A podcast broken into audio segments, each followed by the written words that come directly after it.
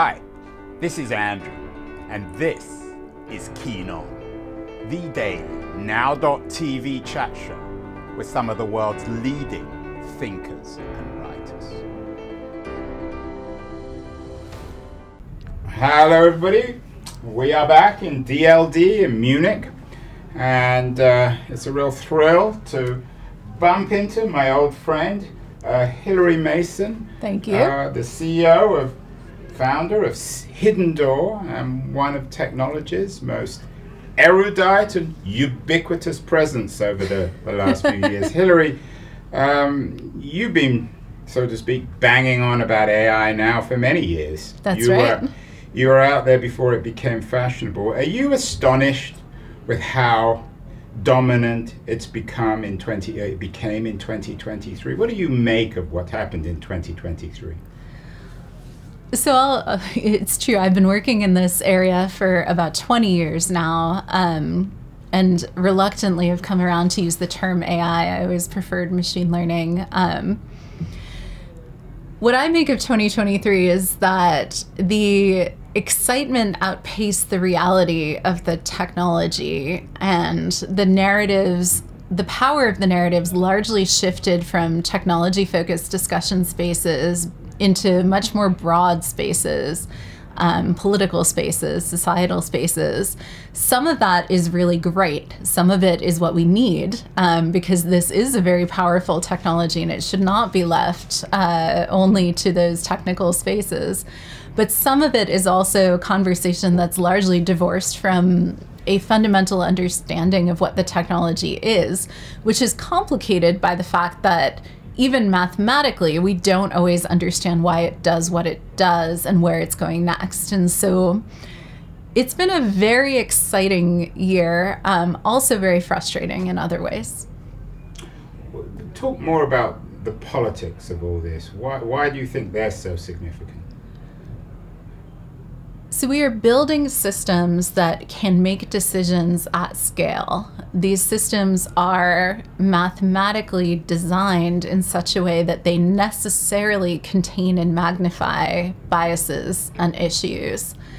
And yet, much of the conversation happening in the political domain is around existential risk of where the technology may go over, you know, some some years in the future, and not so much focused on harms being perpetuated today.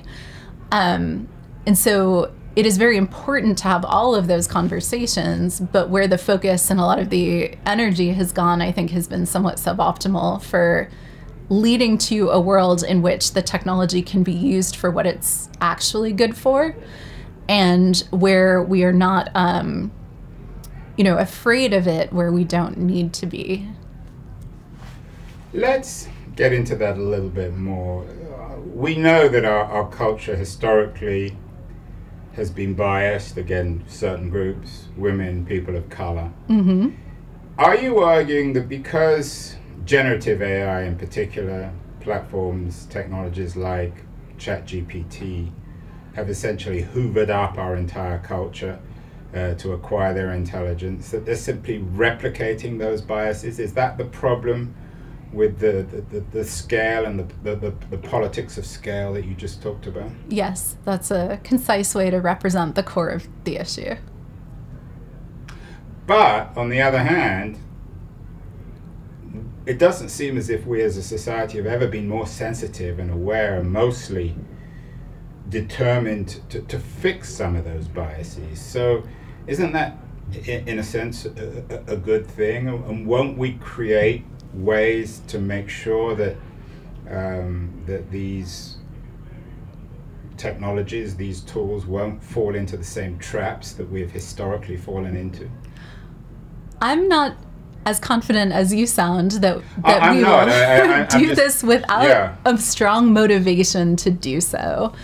And I think much of the focus on existential risk of AI distracts from the focus on building these requirements that systems do not perpetuate these harms that we already understand. Um, that's all. Hilary, one of the other issues, and again, you're all too aware of this, is that many creative people feel as if these platforms are, are, are stealing their creativity, their their art, their music, their words. Yes. Is this a problem too? Yes. Um, at Hidden Door, we license the content. We work directly with the writers and the creators of content um, because the world I want to live in is one in which those creators share transparently and equally in the economic benefits of what the technology can create.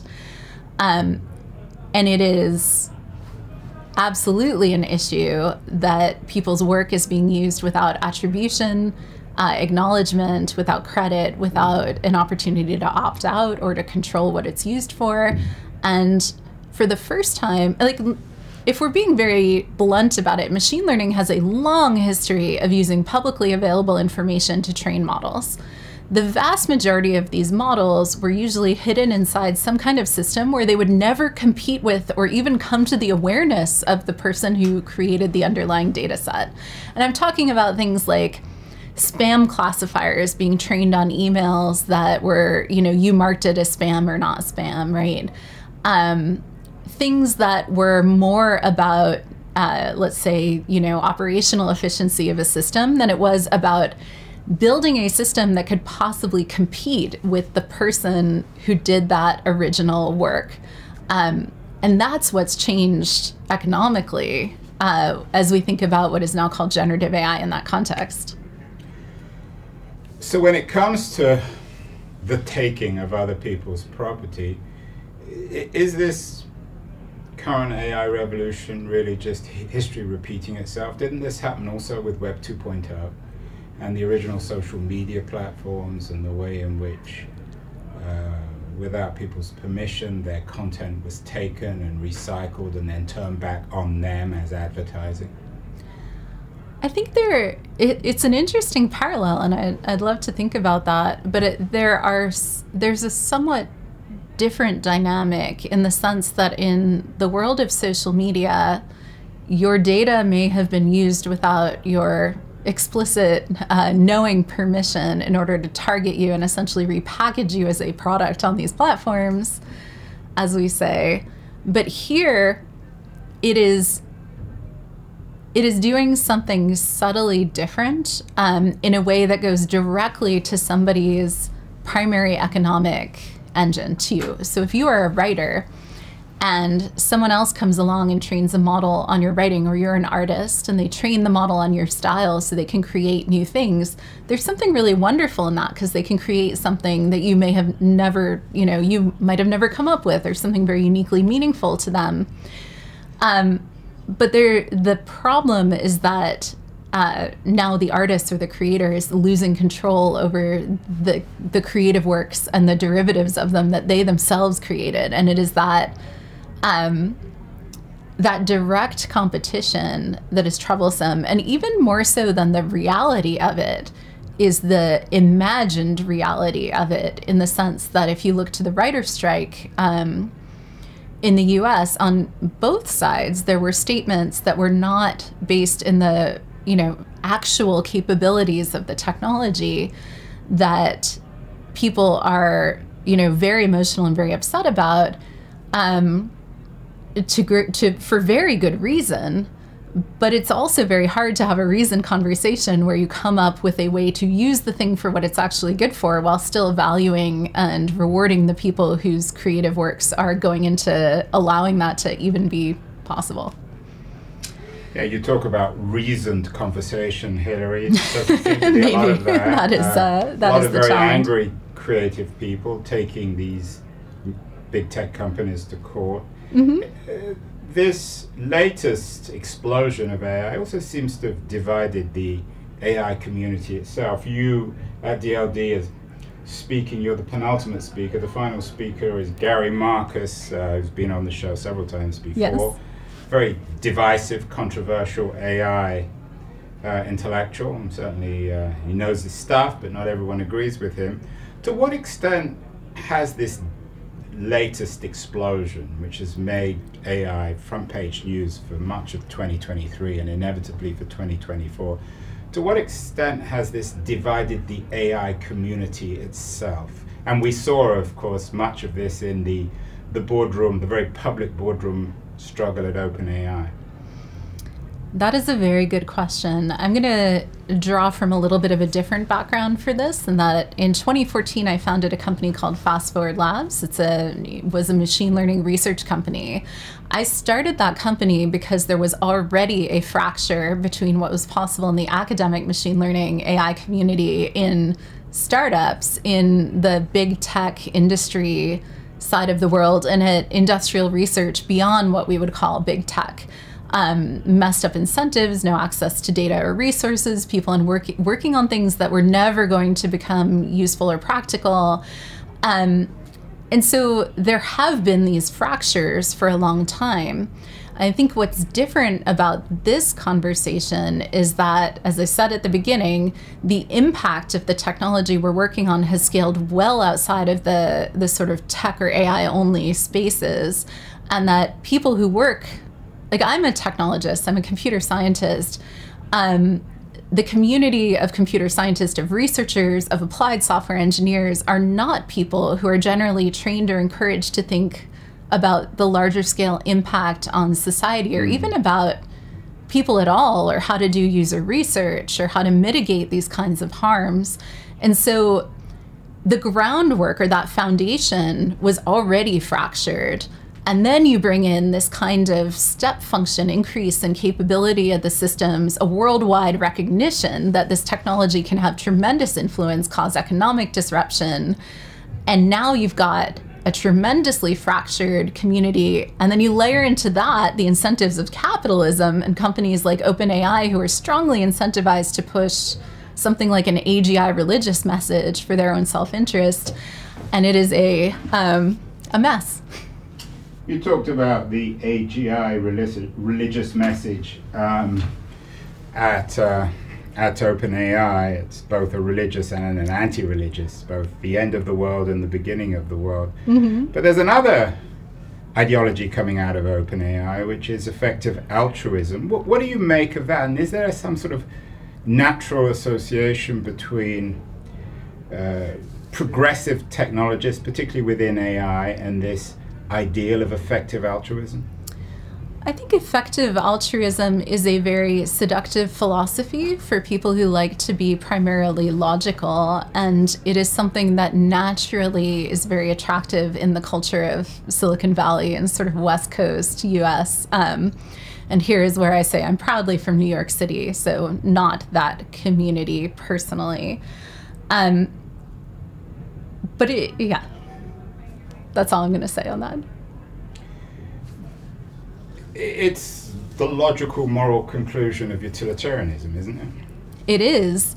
Um, but it can also lead to some very confusing outcomes in the sense of weighing very tiny existential risks against tremendous harms being perpetuated around living people today as you know more important because of the potential people who have not been born yet who may be impacted. And these are not particularly mature sophisticated arguments but they are the ones that i have heard around why these are important conversations. And yeah they're somewhat uh, somewhat troublesome. How do you personally walk the line between that extreme moral utilitarianism which you've suggested sounded to me as if it's rather childish. And on the other hand, the extreme self interest of the, the Andreessens and the Musks and the Thiels, you've always struck me as someone who is concerned about the future of the world, but at the same time is a serial startup entrepreneur. You've got a, a new mm-hmm. company, mm-hmm. you've worked with venture capitalists. How do you walk the line between these two extremes?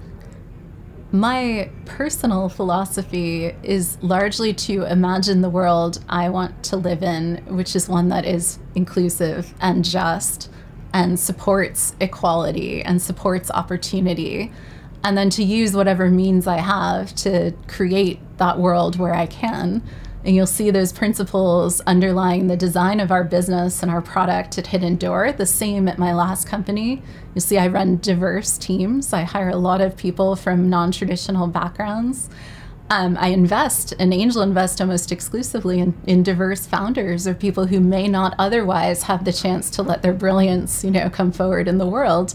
And that is my personal way of, as you say, navigating many competing incentives.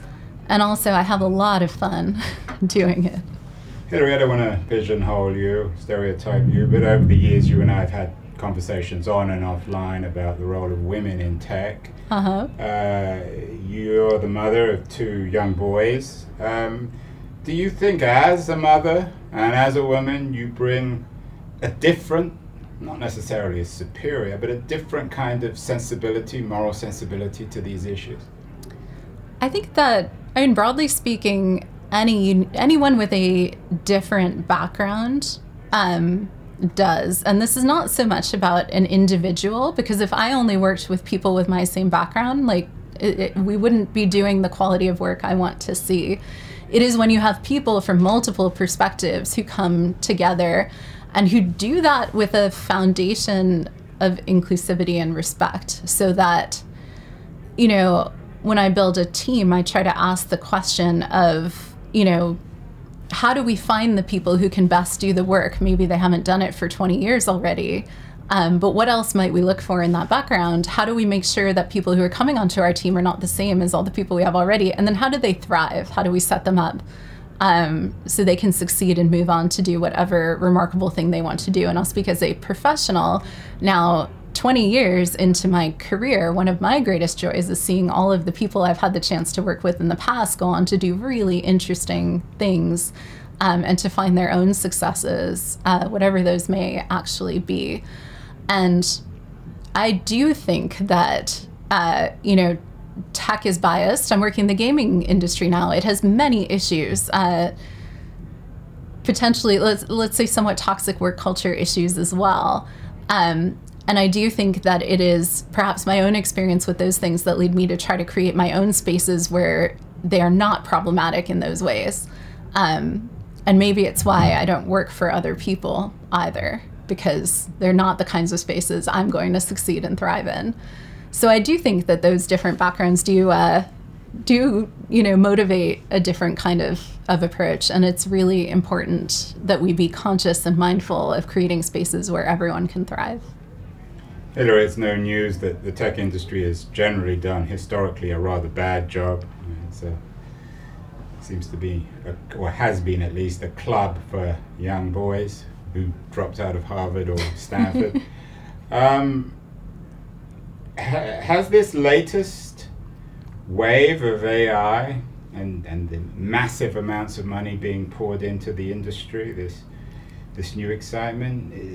Uh, is there any evidence that this is changing, or is it still still the club of of young white men, privileged, educated, or miseducated at the top universities in America? Is it still the core problem? I'm going to say I am encouraged by being here at DLD and hearing people hold up the tech bro as the, you know, stereotypical thing we want to collectively reject.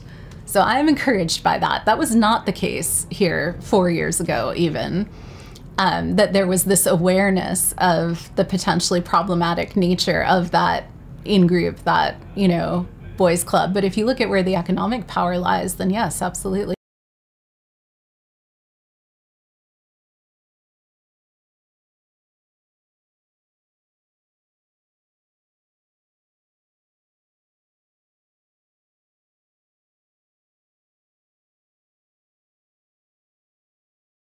Um, the only thing that matters.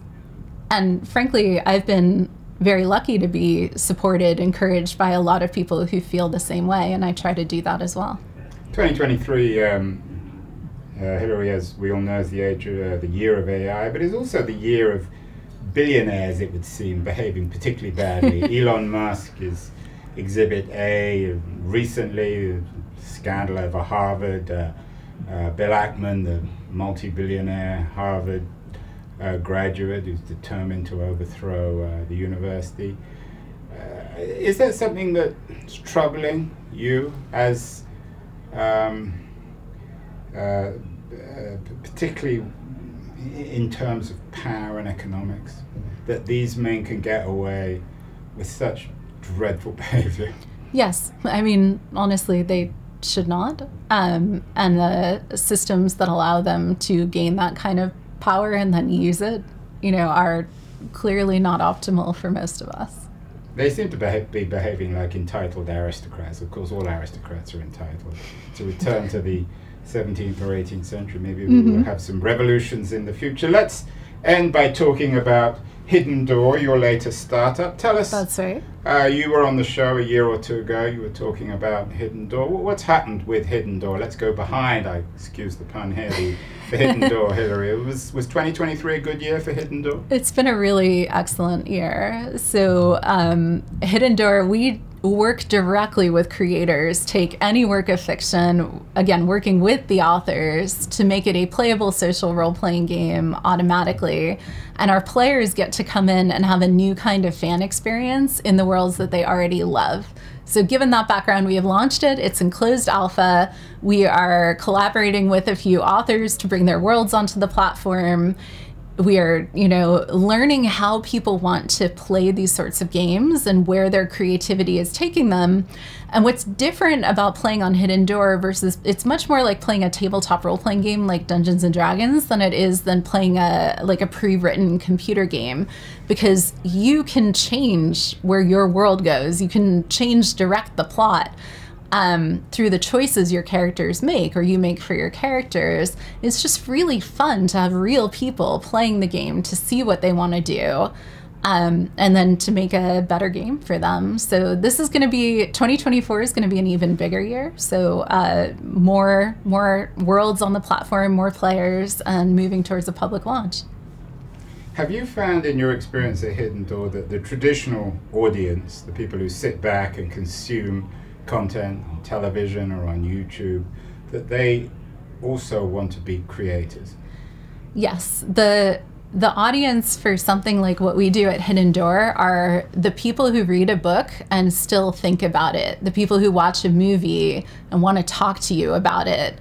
Um, it's those people. It's not hardcore gamers. Many of them are sort of role playing curious, or maybe they've read some fan fiction, or they're sort of interested in that space.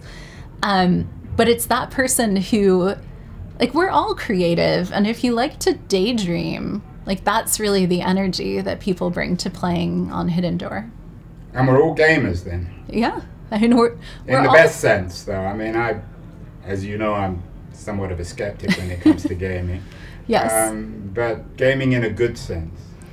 Gaming in a sense that the game is a way of having really fun creative experiences alone or with your friends that give you things to talk about and ways to explore worlds of books that you already love And finally, Hilary, what would you like to see happen in 2024? Broadly, I mean, we all want, of course, Hidden Door to continue to do well. But what would you like to see broadly within the community? What would be positive developments when we meet in Munich again in January 2025? What would you like to see happen? I mean, I'd like to see a focus on uh, first, like, let's just say rights to healthcare for trans people, for women. Like, let's start there, like basic human rights. And I'm speaking mostly about the US because that's where I live. And I'll say within the AI community, um, I would like to see much more thoughtfulness on using the technology for what it's actually good for, realizing chat is a horrible interface for most applications, and designing products that actually allow people to do more creative things while not uh, sort of stealing the content of the people who whose work is used to train those models. And I think we can do that.